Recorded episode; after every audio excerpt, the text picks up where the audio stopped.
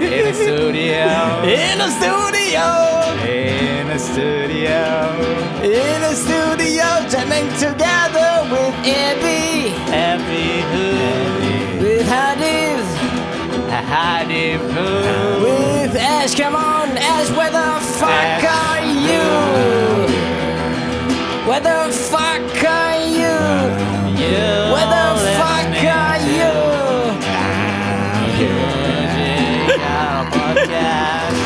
And the ones who are laughing is Abby or Johnny comes lately. I hope every guy in the band comes lately too. You know what I mean? Mujikala Podcast, Mujikala Pod, Mujikala Podcast, Mujikala Pod, Mujikala Podcast, Mujikala Pod, Mujikala Podcast.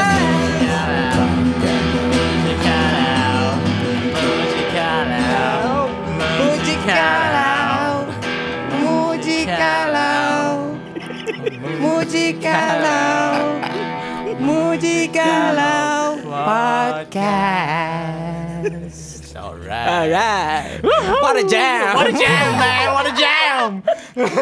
Syah guys.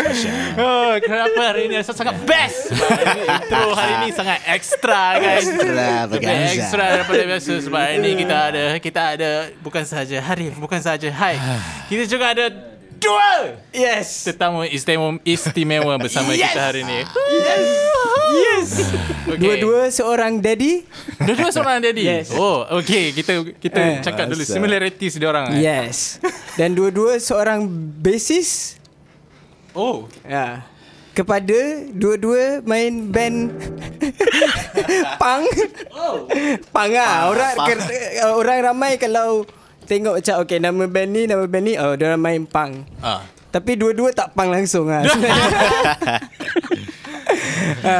Itu lah persamaan diorang. Satu so kita ada cuba teka.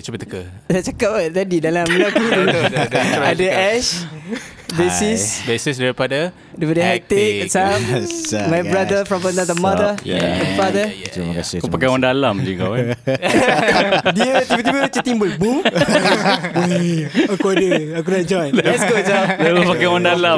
Kau government ni habis pakai kabel semua. Yes, and that's the sound of Abby of Johnny Comes Lately. Oh yeah, Johnny Comes Lately baby. Yo. Gitu. Sorry Abby. Kau bila kalau orang jumpa kau tiba-tiba nyanyi depan kau nak buat kau macam ni. Apa kau buat? Macam aku. Ya bang. Okey. Apa sangat reaction kau dekat orang yang macam exactly that. Okey. Padahal kau dah bosan gila dengar kan. Sama brother jumpa kau lepas show kan. Bang sedap kan. Okay. Padahal macam babi aku rasa. Padahal kau dengan band bila kau dengan band kau kat belakang backstage. Sedap gila babi kita tadi. Kenapa orang kau macam nak kulen. Okay. Terus jalan kita tadi. Kau tengok. Ya dah. Cakap pasal live shows kan. So Abby aku nak tanya kau, bila last kau main live show? Aku tanya kau sekali lah Cap. Kau pun guess juga hari ni. Tak ingat lah. Bentley aku live show. That's how long it's been. Bentley . Oh Bentley, yang kita main sama tu. Atas angin tu . Oh. Atas Januari . February 2020. Atas angin kan. Hari bukan, atas angin tu kan. Ni bukan Big Jan . Bukan Big Jan. Tak, ni yang 2020 ni atas angin yang buat BAM. Awal tahun before PKP. BAM lah buat. Ni yang we sounded like shit. That's semua everything. Yeah. Oh yeah. Now I remember. Yeah. I was time there. Sebab time soundcheck banyak problem. Yeah. Oh. Aduh kantor ya orang kan tahu event tu. Tapi biasalah. Tak problems datang kat events kan. Bukan nak kata event tu macam problematic ke apa. Event tu best je, best gila. Cuma best ada there was some apa problems lah. Apa technical kan. Difficult sound wise. But whatever. Yeah. Kenapa tiba-tiba terus start dengan benda yang tak best ni? Kids have fun. Tak ada. Just nak ingat balik. Jangan interview. Kau pernah interview betul. I hate interview sebab apa? Sebab orang datang unprepared tau. Untuk engkau di interview kan. Padahal apa tu? Ya. Kau yang sebagai orang yang di interview kena bersedia kan. Ini orang yang interview kau yang tak bersedia tu. Macam orang panggil ajak band kau interview kan. Lepas tu dia macam awak band John. Ya jadi tak best gila lah. Kau banyak most of the interviews yang kau as JCL kena interview kau rasa macam tu lah. Aku rasa tu lah orang yang interview, especially yang macam radio datang kau, hari ni kita ada John Anderson. Kita akan kembali dalam 10 saat lagi. Saya lepak sekejap. Lepas tu lepak macam bodoh 10 minit kan. Oh ya, tak sembang langsung. Apa tu? Ya, hari ni kita ada. Yes. Yeah. Dia kau borak untuk 10 saat. Lepas tu dia cut through ni. Buat apa macam in between cut tu korang sembang lah. Biasa je kot. Some DJs okay, some DJs tak okay. Macam tu kot. Korang tak pernah interview kan? Ada interview kan? Ada interview. Tapi tak ada apa macam. Tak tahu, kita orang tak pernah ada serious interview macam JCL lah. Tak ada. Yang macam kena kat radio ke apa. Jarang lah. Korang tak pernah interview radio ke? Ada Rakita tu. Yes. Macam tu lah. But it's okay. It's fun for the experience kan. Tapi sometimes macam ada juga yang macam podcast macam ni kan, ajak-ajak borak kan. Tapi bila kau bukan particularly ni, macam in general lah, kalau kau tak research dulu kau punya siapa kau nak interview tu, macam pointless kan. Just untuk ada content kau punya podcast kan. True. Buat apa sekejap. Tiba-tiba aku macam terasa tu. Ya tu. Kau mana tahu. Ya tu. Weh Abi. Okay. Sialah, ni bukan interview. Bukan. Kau dengar. Ni borak. Okay, dengar. Okay, kau dengar cerita ni. Kau boleh tanya juga. Tak rasa benda ni interview. Tak, serius. Kau jangan rasa interview. Okay, kau rasa benda ni. Okay, aku tak ada plan pun nak datang sini malam ni. Tapi sebabkan aku adalah fans. Okay. Podcast diorang tau. Aku dengar diorang punya podcast. Lepas tu aku pun minat kau juga. Okay. So aku cakap, AB malam ni nak join lah. Diorang on je. Aku cakap, okay malam ni banyak aku ada soalan nak tanya kau. Yang sembang-sembang. Okay, sembang-sembang. Ada sembang daddy. Cakap aku daddy. Tak, kita maybe sembang fun, sembang serius malam ni. But whatever it is, kita sembang. It's not interview. Yes. Even kalau benda tu pasal kau. Kau nak sembang pasal kau. Kau nak tanya diorang pasal apa diorang tengah buat sekarang pun boleh. Tak, okay. Mbak, sekarang kau dengar Ash dah cakap dia minat kau. Ya doh. And kau kata macam kau nak terima pujian tadi apa semua, kau cakap okay kau macam awkward nak control macam susah. And then kau start tadi pun kau cakap apa dia cakap tadi? Dia tak belong, tak not good enough, nak ni. Dia tak, I don't know, low self esteem. Low self esteem aku dah kick in. Low self esteem aku dah kick in kan. Dia cakap and then kau dengar dia pun minat kau. And aku bukan nak cakap apa lah. This is real lah. This is what happened was real. This is between me and Ash kan. Aku cakap, weh Acap, kau tak payah kiblatkan orang jauh-jauh, Matt Freeman ke apa. Kau kiblatkan Abby je doh. As a basis. Kan aku pernah cakap kau macam tu kan. Aku pernah cakap benda tu kat aku. That's how I feel about you lah. As a orang yang main bass, as orang yang perform, nyanyi semua kan. Okay. Aku literally cakap kalau siapa main macam Abby sambil nyanyi, baik tu kan. Yeah, doh. Kau pun main bass pun pada aku clean lah. Clean lagi compared to Ash lah. Okay. Tak ada betul lah. So macam kau tak payah nak berguru orang jauh. Kau orang dekat je. Kau approach Shabby, maybe berguru dengan dia kan. Kiblatkan dia, anggap dia mentor kan. Okay. Tapi aku tak tahu lah Ash punya time tu kau macam ego tercalar sikit ke apa. Aku tak tahu lah time tu kan. Aku takut tu. Takut kan. Oh ya, takut. Tu lah nampak tak? Benda takut. Benda takut ni yang jadi masalah. Takut main bass. Bukan. Takut engkau. Takut kau. Apa siapa apa? Intimidated aku. Intimidated lah. Sekarang aku dah faham apa yang Mo rasa. Tapi aku rasa tengok, dia kau tengok dia rasa dia low self esteem ah. Dia rasa tak enough tau. Padahal orang pandang dia macam tu. Aku rasa kau ada imposter syndrome tu. Wah, ada ya? There's such thing. Aku there's such a thing. Imposter syndrome. Apa tu imposter syndrome? Not macam the success or the just success kan on how you look at it kan.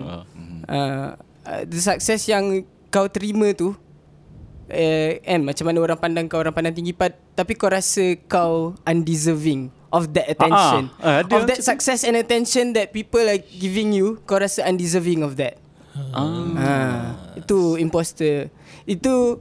Itu one of the imposter syndrome ni one of the signs of orang yang ada depression tu sebenarnya. Oh my god. Oh wow. Oh my god. Sebab rasa undeserving. Kenapa kita nak rasa undeserving tau? Sebab the reality is kau main base power. Kau you work hard. You work fucking hard. I know you work fucking hard with your boys and for your band, for your career kan. Kenapa kau nak rasa undeserving? Imposter syndrome. Yeah though. Sometimes you gotta have that ego, man. Tak ada. Macam man, acknowledge the good things that you've done, and then you maybe you feel better about yourself. Okay. Yeah, benda tiba-tiba jadi.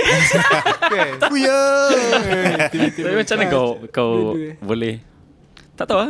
Bila kau nak ada rasa pride tu? Kau rasa kita perlu ada rasa pride tu? Macam tu lah. Dia tak boleh bagi pride to consume kau. Nanti kau akan But that's a good thing juga about imposter syndrome ni. Aku rasa dia akan selalu bagi kau rendah diri lah. But sometimes it's tapi serius benda tu too much of that pun akan crash you down tu. Tapi bila kau rasa kau power, tapi kau tak nak tunjuk kau power, and kau rasa kau tak deserve benda tu, tapi kau rasa kau power.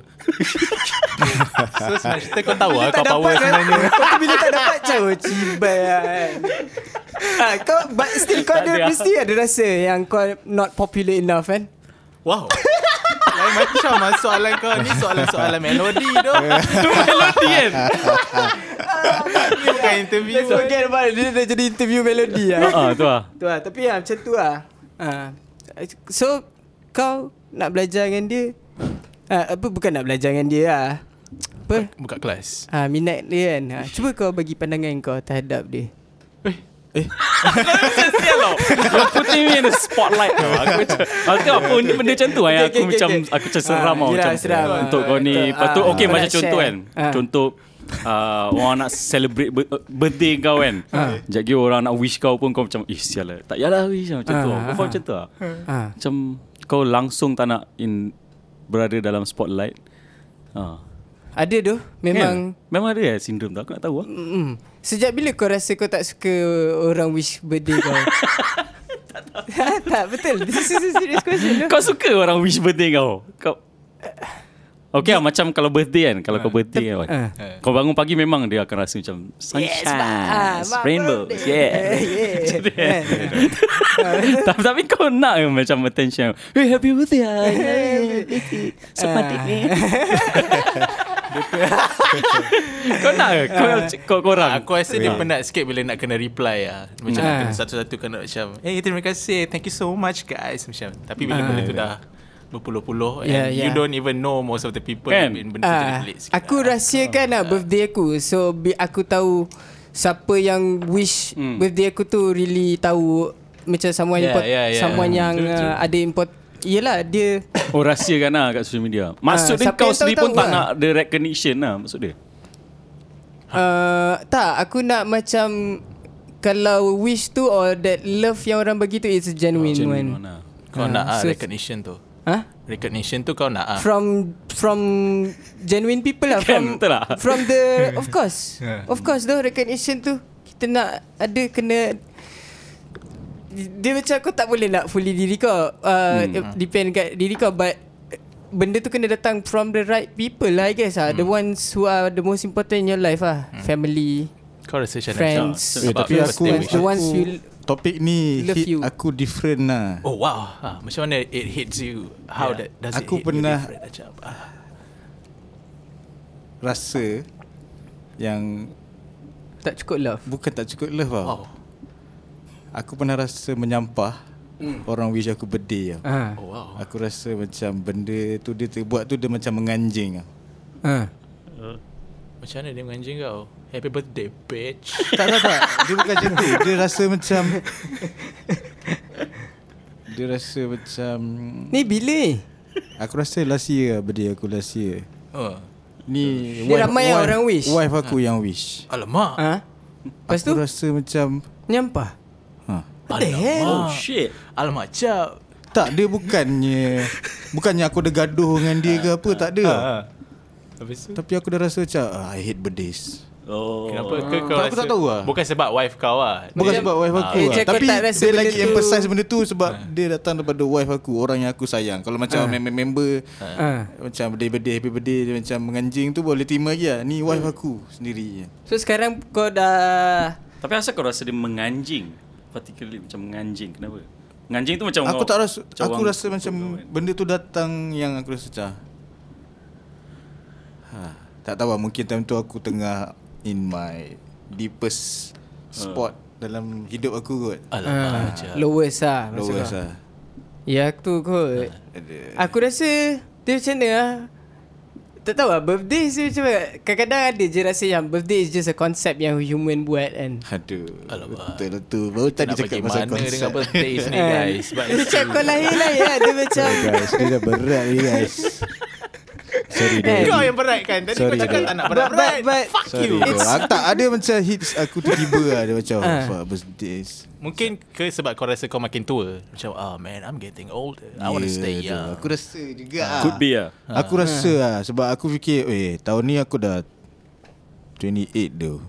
Lagi 2 tahun nak 30 kan. It's like apa yang aku buat ni tu. Baru 30. Sebab tu aku nak tanya kau juga dia macam kita daddy kan. Lepas tu baru-baru ni aku baru dapat kerja tau. Okay. So aku macam dapat the apa? Lagu kau punya cuba sampaikan yang pergi gelap balik pun gelap. Oh. So benda tu macam yeah. Relatable. #Relatable. Kau sedar lah. Macam kau akan kerja sampai 60 lebih 50 lebih kan. And benda tu je kau akan ulang hari-hari. Sialan nasib. Fuck man. Abby dah buat benda ni lagi lama daripada kau macam. Hai scam orang. Kau tahu sampai satu tahap. Kau tahu Abby. Okay. Aku sampai satu tahap dekat office kan. Masuk-masuk kan. Aku terus fikir, terus search siapa yang create this system yang kau have to work 9 to 5 5 times a week. Siapa? Aku jumpa orang tu. Aku terus aduh, fuck lah mamat ni. Dia yang create benda ni. Time tu aku rasa macam fuck lah, aku nak layan benda ni ke? Mana pergi aku punya pang. Time tu aku rasa macam fuck, nak fuck the system lah. Tapi I need money man.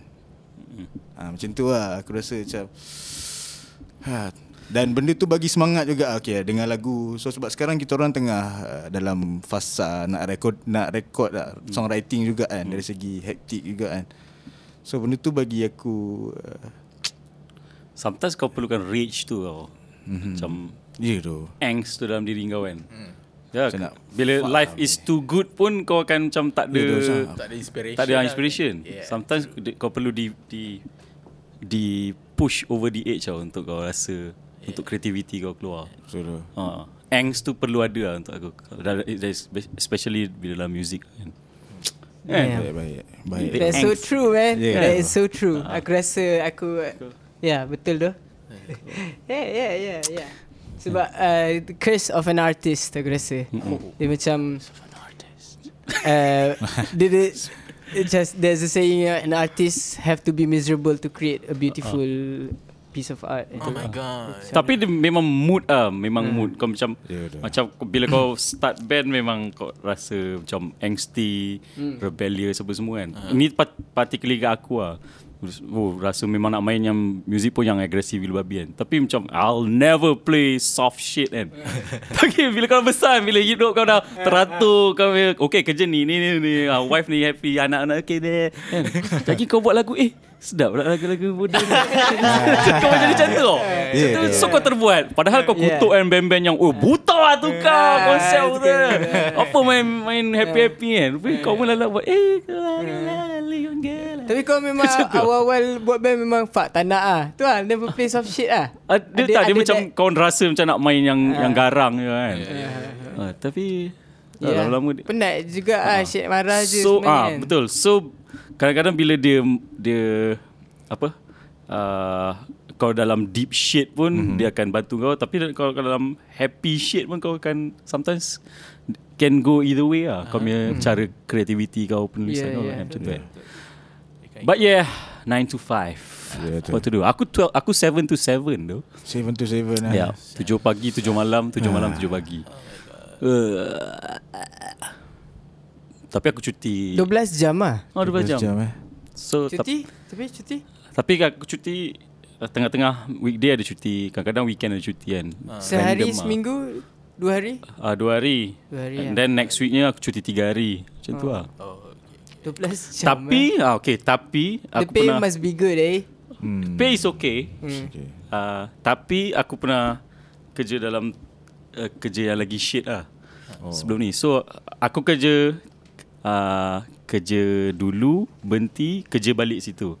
So aku yang first phase aku kerja tu memang aku rasa macam sial lah, nak berhenti lah, benci. Tapi aku lagi benci duk aku yang kat tengah-tengah tu, yang membuat aku kembali ke ni kan. So sometimes kita kena macam ni kita kena sacrifice? Bukan. What's the word? Compromise? Kau kena plow through. Kau kena di roll with the punches. Shit. Help me out, man. I am trying. Sometimes kau tak tahu apa yang kau hilang. You don't know what you are missing unless kau hilang benda tu. Okay. Fuck, man. That hits me so fucking hard right now. I'm gonna fucking cry. Even how bad it is sometimes. Benda tu yang makes it memorable, I guess. Don't take things for granted. Yeah, man. So it's okay. 9 to 5 pun chill lah. Orang macam tu. Tapi best apa kau balik, lepas tu kau boleh garang, lepas tu kau boleh main muzik yang garang, lepas tu kau boleh balik tidur, lepas tu kau boleh ulang balik benda tu kan. Tak tahu, mungkin fasa sekarang aku tak garang lah. Aku more kepada emo lah. Aku tengah emo gila sekarang ni. Emo shit buat melodi best apa. Best apa lagi, best emo shit. Tapi dalam masa yang sama aku cuba untuk positifkan diri aku lah. Contoh macam okay, sekarang aku punya goals adalah aku takkan fuck Mondays. Aku macam okay, Monday blues mampus lah. Janji aku kena hari Isnin tu kena positif lah. Kena positif lah. Kena keep it alive. Keep it alive lah. No matter how you hate Mondays kan. Kau kena tak apa okay je Mondays, just like any other weekdays kan. It's just the first day of the weekday. Tapi tak apa lah. Aku rasa kau kena weekly ada something yang kau look forward to. Betul? Yeah, true. So bila Monday tu start, kau dah macam look forward for that one thing. Aku rasa sekarang susah sebab sekarang tak ada sangat benda tu lah. Aku ingat dulu masa aku kerja 9 to 5, actually aku dulu 6 to 5 kot. 7 to 5 engineer days. Yeah, engineering days, man. Masa tu aku kerja, aku every week aku akan look forward for the weekend lah. Sebab masa tu macam almost every week ada macam gig or something happening kan. So macam every weekend macam I have something to look forward to lah. Sekarang maybe susah sikit sebab tak ada benda tu lah kan. Tak ada benda nak look forward to sangat. But slowly lah I guess. Sekarang macam things are turning up for the better. Yes. Cakap pasal low self esteem tadi. Okay. Ya, tak ada. Aku tengok dia, aku terus teringat something. Someone that you can take an example of is Hadif. Oh my god. Maksudnya no. This guy is full of self confidence and humble at the same time. Okay. Self confidence. Dia poyo. Tapi dia humble at the same time. Dia macam dia kawan je dengan semua orang. Dia tak payah lah sekarang. Dia macam tu lah. Tak tahu in the future dia macam ni kan, lepas dia dah berjaya kan. But I hope he stays the same guy lah. Korang pernah orang panggil kau Poyo? All the time, man. Dia all the time. Dia all the time. Tapi macam, tapi he wears it like a shield. Ya tu. Dia macam you have to know how to play it lah. Macam you can brag about it, but don't be a douche about it. Macam there's a line. I can't remember bila last time aku jumpa douche.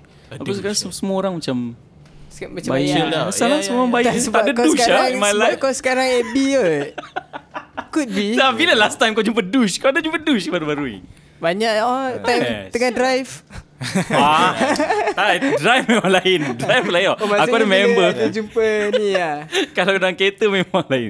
Kau member yang baik gila babi kan. Drive je straight away dia macam switch tau. Bodoh kan. Barangan kau buat kereta. Macam tu.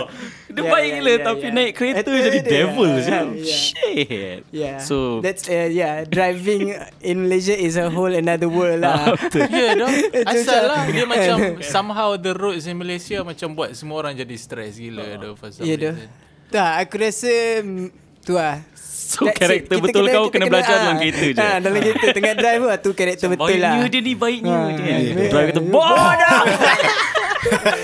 Potong zon, potong yang tu. Tapi aku dulu aku ada senior dekat masa aku belajar dulu.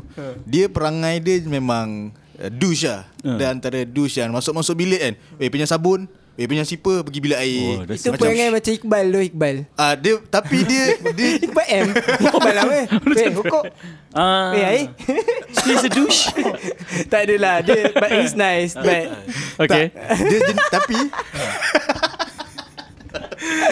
tak, masalahnya dia punya perangai memang macam tu. Tapi dia okey je. Dia jenis yang tegur orang semua kan. Tapi dia jenis yang masuk bilik memang dia buka, selamba buka kau punya locker. Oh, that's a douche, man. Tapi dia okey lah. Tapi dia dah kenal lah. Dia memang jenis dia yang rapat lah. Ada memang ada dua orang macam tu. Dia tak reti letak border line dekat privacy. Dia tak reti. Okay. Maybe dia tengah main pun dia datang. What the fuck is that bitch? Tak lah. Tapi nak cerita dekat sini, walaupun perangai dia macam tu, tapi time tengah drive, setiap kali kalau ada orang yang buat tai ke apa, buat tai ke apa atas jalan, dia akan astagfirullahalazim. Baiklah. Dia macam sabar, penyabar yang kat situ lah. Astagfirullah. Dia reverse Itulah kan. Dah cukup being a douche. Dalam kereta dia kena chill out. It's a whole another world. Yap. Dalam kereta. Interviews. Apa interviews? Driving. Interviews. Bila last kau interview? I mean like a proper interview for a kerja. Oh damn. Brother scammer. Itu tak ada interview. Asal scammer tu, daripada dia aku dengar scammer apa cerita? Tak ada cerita. Brother scammer. Kita perlu aware dekat brother scammer. Kau tahu aku sekarang kerja dekat bahagian detect. Serius ah, tak ada scammer kata dalam bank. Best apa benda tu kerja. Okey ah, dia okey sebab aku masa aku pang dulu aku macam okey aku grad je, aku macam fuck up banking. Aku terus letak that. Masa aku cakap aku letak that point yang aku takkan jadi banker. Tutup aku jadi banker. Sebab aku ada life yang lagi teruk sebelum aku. Sebab that's aku kena terpaksa pilih untuk kerja lah. Sebab nak hidup kan. So macam give it into the system lah. Tapi tu lah, kau tak tengok SLC Punk ke? You gotta, if you want to fight the system, you gotta be in the system, man. Betul lah. Fight within the system. So cerita dia sekarang, aku nak tengok juga apa yang hide scam sebenarnya. Itu je point aku. Tapi aku kasi rasa cocok. Sepanjang malam ni aku akan cocok. Aku tak nak sebab benda tu melibatkan kawan peribadi aku. Jadi macam kalau aku cerita nanti dia dengar macam kimak, mistress. Right. Dia macam tak ada lah scammer. Tapi pada aku that's like scamming people in a way. Tapi kau pernah kena scam tak? How vulnerable are you to scams? Tak tahu lah pernah kena scam. Not really lah. Tapi aku pernah kena scam dengan bank lah. Dia bukan kena scam lah per se. Dia macam, you know those bank calls yang macam random tiba-tiba. Lepas tu dia macam tuk-tuk dia suruh kau apply benda ni, and you did it without knowing it. Macam tu lah. Oh shit. Dia ada lah benda tu. Oh yelah macam insurance blah blah blah. Something like that lah. Insurance. Aku pernah ada one time dia, aku tak tahu ada scam ke ataupun aku yang terlampau Selcom tu ke. Aku terlampau naive that time ke. Time tu aku 18. Aku nak pergi tengok teater. Aku ada kan sekali kan. Kau bagi? Oh, tak ada. Tentu. Kau, kita orang jumpa kau halfway kot. Oh okay. Jumpa kat sana nak pergi tengok teater. Time tu aku dengan Christina nak pergi daripada KL Central, nak pergi naik monorail. Tengah on the way tu ada seorang brother ni kata, "Bang, abang dah 18 tahun ke?" Dah. Lepas tu abang time tu aku baru belajar. So aku macam perlukan data online lah untuk internet kan. Lepas tu dia kata okay ni boleh subscribe ni, abang boleh cancel bila masa. Saya perlukan IC abang . Time tu aku rasa macam tak tahu lah nak kena scam ke, kena pukau ke apa kan. Dia macam aku main bagi je. Lepas tu dia terus photostat aku punya IC depan belakang dengan Christina punya sekali. Tahu-tahu dia dah subscribe aku punya internet RM150 per month.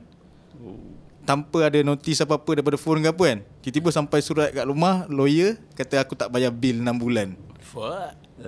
So benda tu jadi kes. Tu ada Selcom kan. Kau Selcom. Sampai call ni apa semua teruk kan. Dia just perlukan IC depan belakang, nama mak je, supaya dia boleh fill kau punya segala maklumat kau lah. Itu memang physical punya scam lah, yang aku rasa macam tapi dia bagi apa? Dia bagi SIM card . Dia bagi SIM card. Dia kata SIM card ni pegang je dulu, kalau tak nak boleh return. Kau pakai tak SIM card tu? Tak pakai pun, tak pernah buka pun. Dia kata kalau buka masuk dalam device baru dia activate tau. So time tu aku tak ada laptop lagi. So aku macam relax dulu kan. Sekali dia dah jalan lah dia punya subscribe tu. Oh my god. Weh itu rasa macam. Lepas tu dia jadi macam mana? Dia berakhir bagaimana? Dia macam aku pergi buat report polis. Kata yang dia ambil macam tanpa aku punya concern lah. Dia nak buat benda tu, dia nak isikan terus kan. Tapi sebab time tu silap aku bagi IC. So guys, IC memang benda penting lah. Sebab time tu aku pun bawa 18 kan. Tentu rasa macam konon dah besar. Nak okay IC apa dia boleh buat dengan IC kan. Macam ambil remeh pasal IC kan. So itulah benda yang aku rasa aku kena scam yang depan mata lah. Macam mati-mati kena scam lah. Itu kau rasa sebab kau punya naivety ke apa? Aku rasa kebanyakan kes orang kena scam ni pun diorang tak tahu juga kan. Sebab sekarang diorang lagi pandai call kami daripada bank. Sebab aku sendiri kerja yang anti money laundry punya department ni, aku kena call customer tau. Customer yang ada account dia boleh jadi AMLA. AMLA tu maksudnya Anti Money Laundering Act. Company tu untuk dia jadikan company bank tu, account tu untuk launder money. So aku kena call dia. Dia orang kata ni scam terus letak. Ada aku cakap saya daripada bank semua kan. So orang Malaysia sekarang ni like, dah aware lah. Tapi dia menyusahkan sikit kerja orang-orang yang nak kena call customer ni lah. Ya faham. Kau pernah kena scam. Kau pernah kena scam? Aku vulnerable tu ni lah. Tu scam macam apa few times yang aku ni wife aku yang knock some sensors into me lah. Macam ni scam lah. Okay macam tu lah. Aku first ni aku jual gitar kat Mudah. Okay. Lepas tu orang Nigeria contact gua. Itu sendiri dah macam okay scam. Tapi aku macam okay, how much do you want? Macam tu. In fact aku dah bungkus benda tu. Aku dah bawa pergi DHL. Dah bawa pergi DHL, cakap okey bang ni ada orang, tapi dia tak bayar saya lagi lah macam. Aduh. Contoh. Ah, nasib baik brother tu bijak kat dia ambil. Okey bang, saya letak kat sini dulu. Nanti dah dapat tu baru saya postkan. So the terror. And then wife aku yang macam Google scam. Okey bang saya ambil bil saya esok. Macam tu. So aku macam aku macam bodoh kan. Lagi. Saya, biasa lah yang baru-baru ni yang ni. Saya dah balai polis ni. Awak dah utama buta. Wife aku scam, okay. Yang tu dah sejauh mana kau layan? Okay lah, sampai dia transfer aku kepada IPD Kedah macam tu. Dia still dapat transfer kau juga. Okay, saya transfer awak ke IPD Kedah. Okay. Scam! Oh, dia kata kau dah ada buat jenayah dulu somewhere. Something lah, kau hutang something lah. Boring sial. Macam perasaan kau bila kena scam macam sial kan. Macam bodoh lah. Bodoh je. Rasa bodoh sebab kau yang bodoh kan. Scam doh. Macam duit kau boleh dapat balik lah, tapi kau punya your pride lah. Manhood. Fuck my manhood, man. Gone, gonna scam shit. Someone out there, someone bested you. Oh. Shit. Yeah, I bested you. Okay. Orang Nigeria tu. Cakap pasal scam kan. Korang pernah kena dibawa masuk ke balai. Sebab check into the sebab apa-apa lah, tak kisah. Aku nak kena masuk balai. Sebab aku nak belasah. Oh, kau yang dia belasah. Aku yang dia belasah. Aku ni banyak kes-kes kena belasah. Aku bodoh. Aku tak pernah nak gaduh orang. Belasah aku je. Aku baik ke tengok muka aku. Ya betul. Kat UIA aku macam lepak dengan wife aku kan, yang dulu girlfriend lah. Panggil tu tengah isap ukur macam tu. Jadi sebab aku tak tahu dia sebab terpencil sikit lah tempat tu. So brother-brother datang tiba-tiba selubung kereta tu. Dia orang macam nak take, nak tengok orang meromen ke apa dalam kereta macam tu. So dia ketuk. Ha? Nipu je. Betul aku tak main pun. Ya, tak kalau kau buat pun kau bukan kacau dia orang. Ya, betul. So macam ni, lepas tu dia ketuk pintu. Buka pintu. Lepas tu aku cakap, sial lah ni mesti nak power ragu. Aku bawa kereta tu. Lepas tu memang, diorang kejar aku sampai ke depan pagar UIA tu lah. Kejar, ramai gila. Kejar. Naik motor lah? Naik motor lah, ramai gila. Lepas tu bedal aku dekat depan pagar UIA sini. Asal tu? Alah macam tu lah. Sebab sementara aku tengah melarikan diri aku, ada brother tu kat depan seorang. So aku macam botol lah, langgar mama ni. True story. Tapi dia macam elak lah. So macam aku I didn't kill someone lah. So dia orang belas aku kat depan tu. Dah basah-basah tu pergi balai lah. Saya tak ada benda pun. Dah settle lah macam tu. Itu lah pasal balai. Speaking of kena belasah, kau yang pergi balai lah. Memang sebab depan Pak Gad kan. So diorang memang suruh pergi balai terus lah. Speaking of kena belasah, bila lagi kau kena belasah? Aku buat show dekat Johor. Okay, Johor.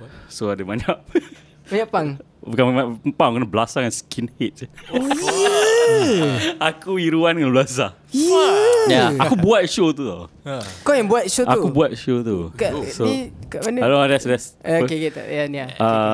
Dekat City Plaza time tu. Oh. Lepas tu apa tu? Ni tahun 2017 ke lah. Tak. Baru lagi 2019 ke. Check my phone lah. Baru lagi. Tapi I've been keeping on a down low lah. So, tak ada benda lah. Aku memang tu nanti kita ketok kenapa aku keeping on a down low. Okay. So diorang, biasa lah orang tak nak bayar tiket lah apa semua. Nak rempuh masuk lah bla bla bla. So turns out it became a ruckus and that. Dia jadi macam sebab family aku yang jaga counter kan. Okay. So diorang tak puas hati tu, diorang pergi belasah. And then bila aku join, aku macam, "Hey, family aku!" Ramai gila babi. 15-20 orang. Settle. Damn. Tapi kan the interesting part about kena bedal kan, kau tak rasa sakit tau time tu. Tentu ya, kan? Macam, ya sebab kau punya adrenaline tu kot. Kau dah naik. Aku tak tahu aku orang pernah gaduh. Aku tak pernah gaduh. I've never been in a fist fight. Itu aku kena belasah. Kau kena belasah. Kau nak masuk lah mula. Ya, tapi kau punya, bila kau macam tak fikir kan bila kau gaduh kan. Ya. Kau punya adrenaline so tak sakit tau. Kau balik baru kau nampak ada boot mark lah kat kau. Itu kau dah settle macam mana tu? Dengan orang? Itu tak settle balai. Itu just keep it ni lah. Chill lah macam tu.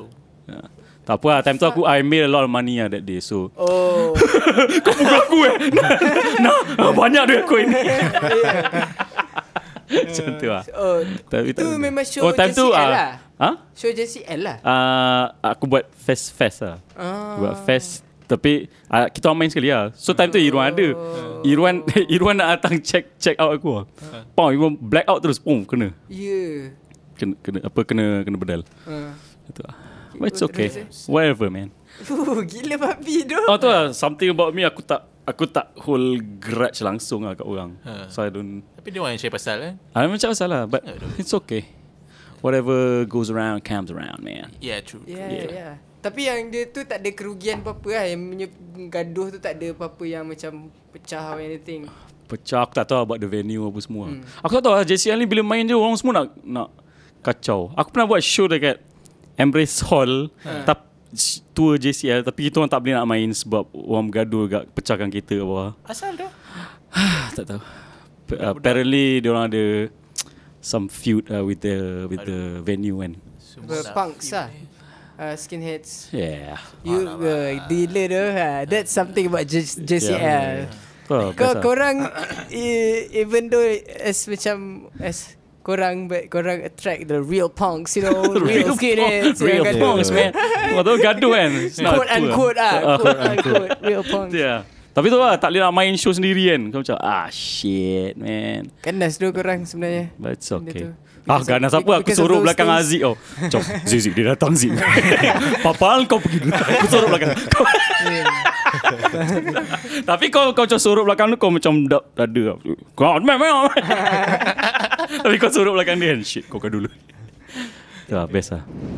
Aku tak ingat bila last aku gaduh. Aku rasa last aku masuk kecil lah. Itu pun macam, you know how kids fight. Dia macam tak ada bertumbuk sangat. Dia macam grab each other. So macam tolak-tolak, gumpal-gumpal lah. Padahal kau tak gaduh kan, kau expect someone tu dah. Tapi semua orang macam jauh.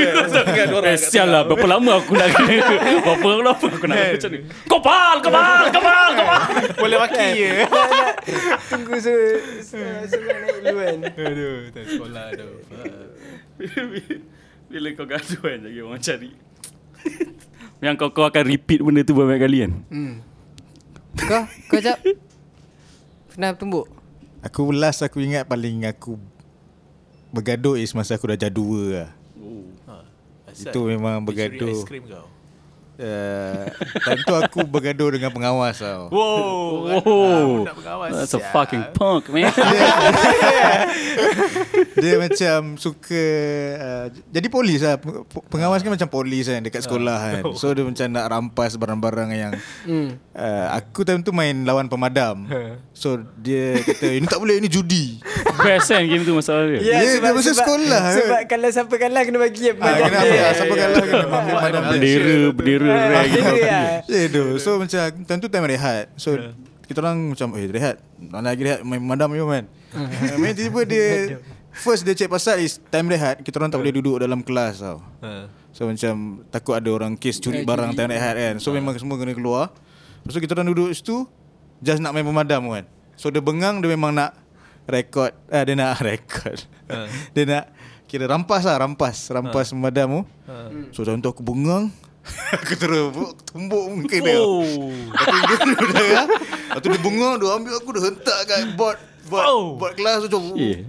Aku macam time tu that is the last lah. Sebab aku first aku dah shoot dia, aku tak tahu apa rasa kena shoot. Lepas tu dia shoot aku balik, aku rasa macam shit sakit tu. Aku campak sial lah. Aku nak tumbuk dia ni tapi takut salah kena. So macam aku dah bila fikir balik tak payah gaduh. Macam buat sakit badannya. Ya, itulah. Buat sakit badannya. But sometimes you need it kot. Macam just to get it out, man. The anger, the angst. Ya, tu. Tak tahu lah. Tapi kau gaduh dengan pengawas sebab dia tegur kau main. Tak tak, dia rampas memadam aku. Oh, dia rampas memadam kau. Now that's personal lah. Aku pernah jadi pengawas sekarang mendengar. Ah. Sekarang kita. Ya, tapi aku yang cool yang orang macam weh ada spot check hari ni. Ah, macam tu kau. Thank you. Tapi aku tak nak buat macam tu. Aku nak aku constantly fight within myself. Aku nak something jadi noble, tapi aku nak agak orang suka aku. Okey, tu noble tu. So, kau nak noble tapi kau nak orang suka kau. What the fuck do I do, man? Aduh, tapi tu aku rasa pengawas-pengawas yang jadi pengawas untuk tolong kawan-kawan tak terkantoi, tak terkena dengan cikgu tu, noble people lah. The real LPP. Aku dengan Haik masa sekolah menengah dulu satu kelas tau, form 4, form 5. Half daripada budak kelas kita orang is pengawas. Oh. Tapi dia ada dua side. Ada bad cup, ada good cup. Aku terus kena bad cup side. They make you do some stupid shit sebagai pengawas. Kau kena keluar awal, kau kena tengok budak dah makan. What the fuck? Kau kena makan dulu. Tengok macam budak-budak lain makan. Oh, sedap. Kau macam rindu nak lepak dengan diorang. Bukan korang dapat rehat awal lah. Ya, rehat awal. Kau lepak dengan douche buat apa sial. Baik kau recess dengan budak-budak lain semua chill makan.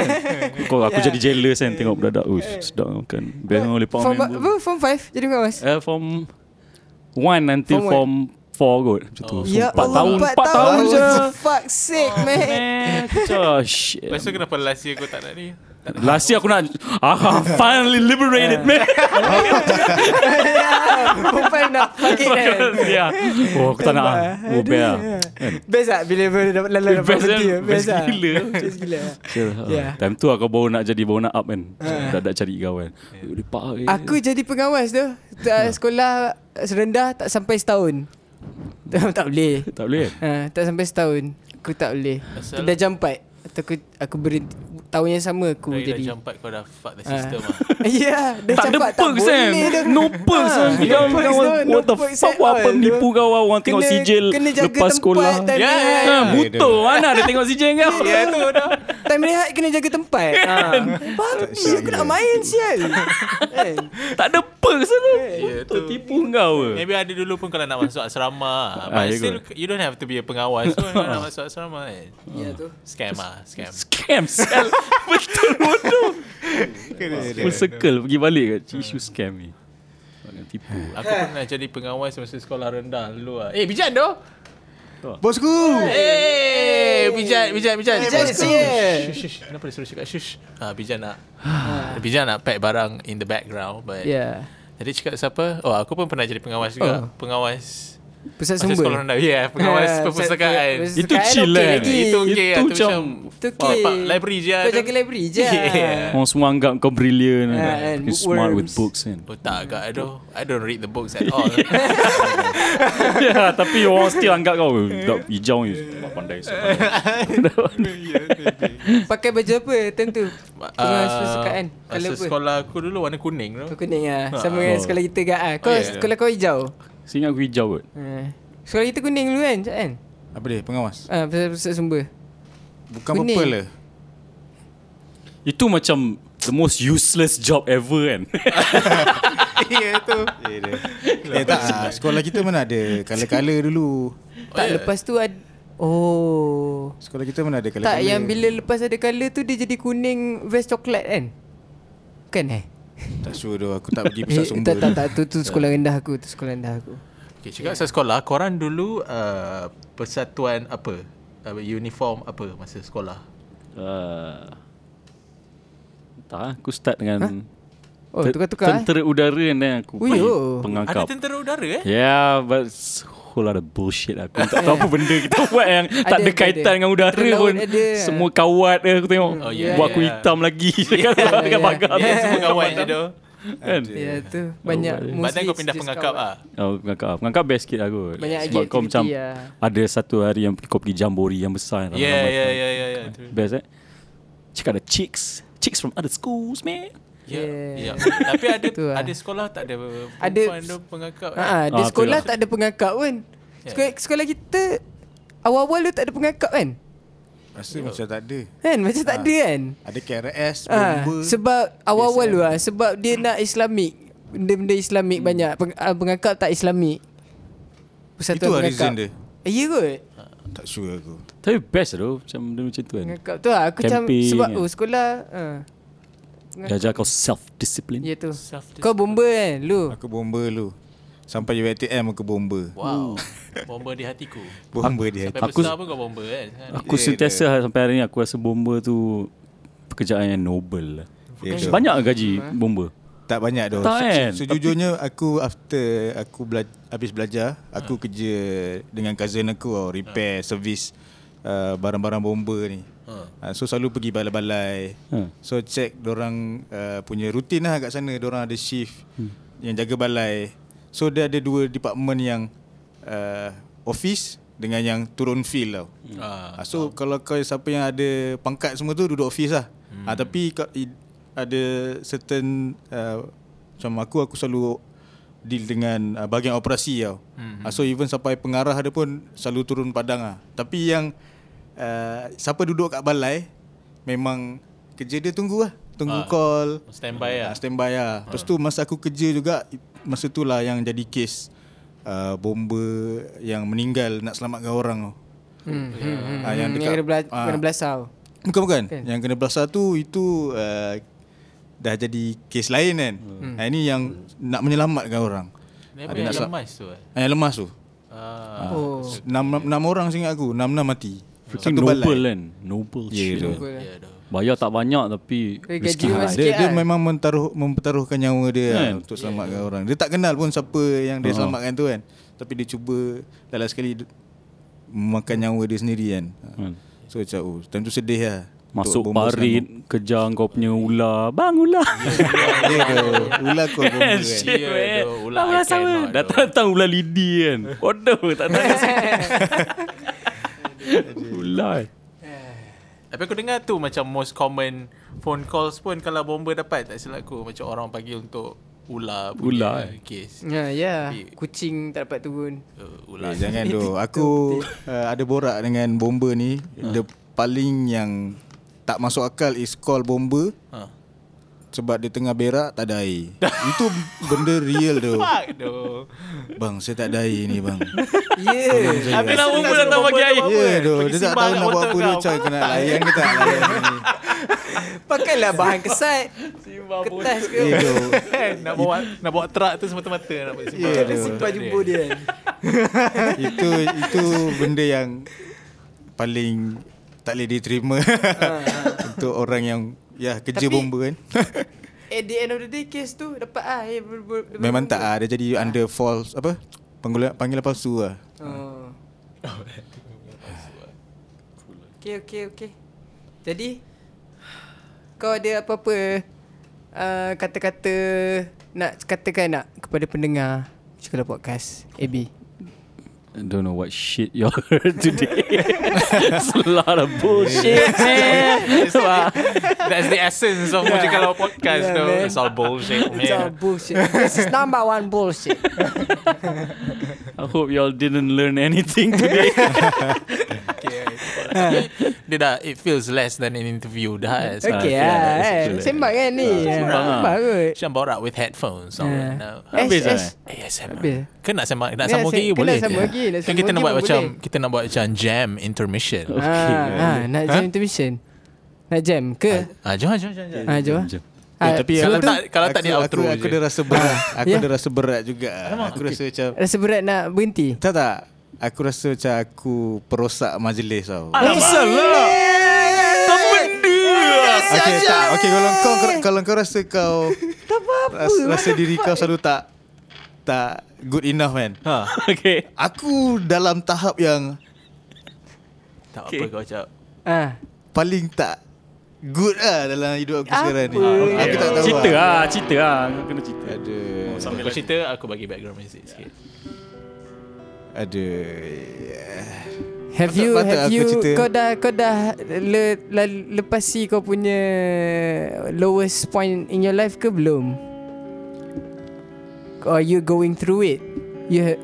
Tapi bagus tau session macam ni. Sometimes dia memaksakan untuk kau bercakap tau. Benda yang kau memang nak simpan. Tapi tak tahu kau rasa nak luah je. Aku sebenarnya datang sini aku nak jumpa Bijan lah. Hey. Okay. Oh tapi Bijan man. Tapi Bijan aku berbicara tu aku jadi lagi rasa macam nak. Kau nak jumpa Bijan tu? Aku rasa aku nak jumpa Bijan tu. Kita akhirilah podcast ni. Janganlah aku sebab aku dah rasa macam korang kena borak lagi lah. Okey je. Tak apalah. Kau macam ada benda tersirat je ni. Apa yang kau nak? Jom.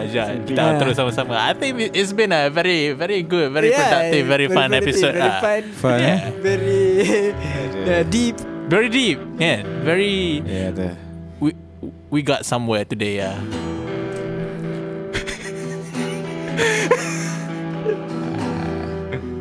Catch up. Kau bagi tahu pendengar apa yang kau nak bagi tahu diri kau sekarang. Gitu. Cepat. Let's go.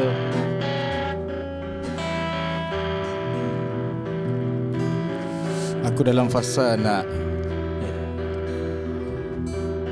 belajar doing the right things lah. Sekarang ni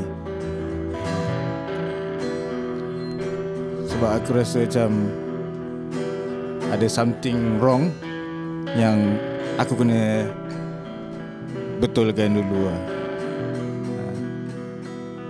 Sometimes bukan diri kau pun, mungkin apa yang ni apa yang aku rasa mungkin apa yang aku dah buat before this kan.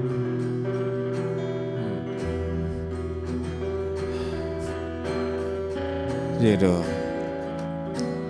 bila aku selalu sangat salahkan diri sendiri. Padahal aku sibuk. Dulu aku yang cakap dengan Haik, kita selalu buat salah, tapi jangan salahkan diri sendiri. Benda tu kena balik kat aku tau. Aku cakap kena balik kat aku gak lately. And I got through it. So itulah. Thanks lah korang yang telah menjemput dengan nasihat kau sendiri, Cap. Itulah. Aku sebenarnya nak lepak-lepak dengan AB, nak borak-borak.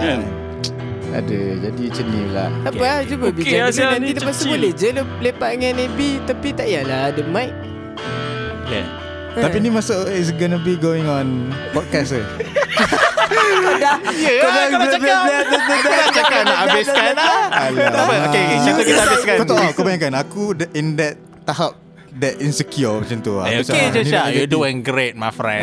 Okay, jangan risau. But it's your, kau decide lah whether kau nak just right now, like the whole episode you're being vulnerable lah. You opening up to being vulnerable. And kalau orang yang dengar episode ni tahu lah kau tengah vulnerable sekarang. But it's okay. First of all, tak ramai pun orang yang dengar, but ada lah yang dengar. And orang-orang ni akan tahu lah. Tu Bijan dah sampai. Bos ke Bijan dah sampai. Apa maksudnya Bijan dah sampai? Oh, maksudnya kita perlu belah. Bukan, kita perlu akhiri episode. So ini itulah belah. Kita belah dari sini lah. Ya. Belah from the episode. Bijan dah sampai.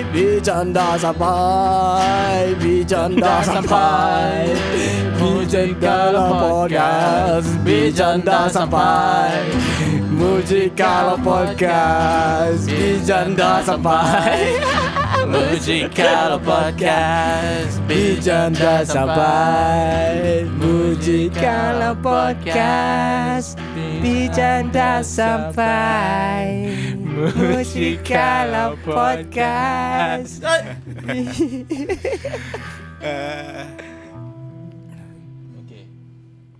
Terima kasih.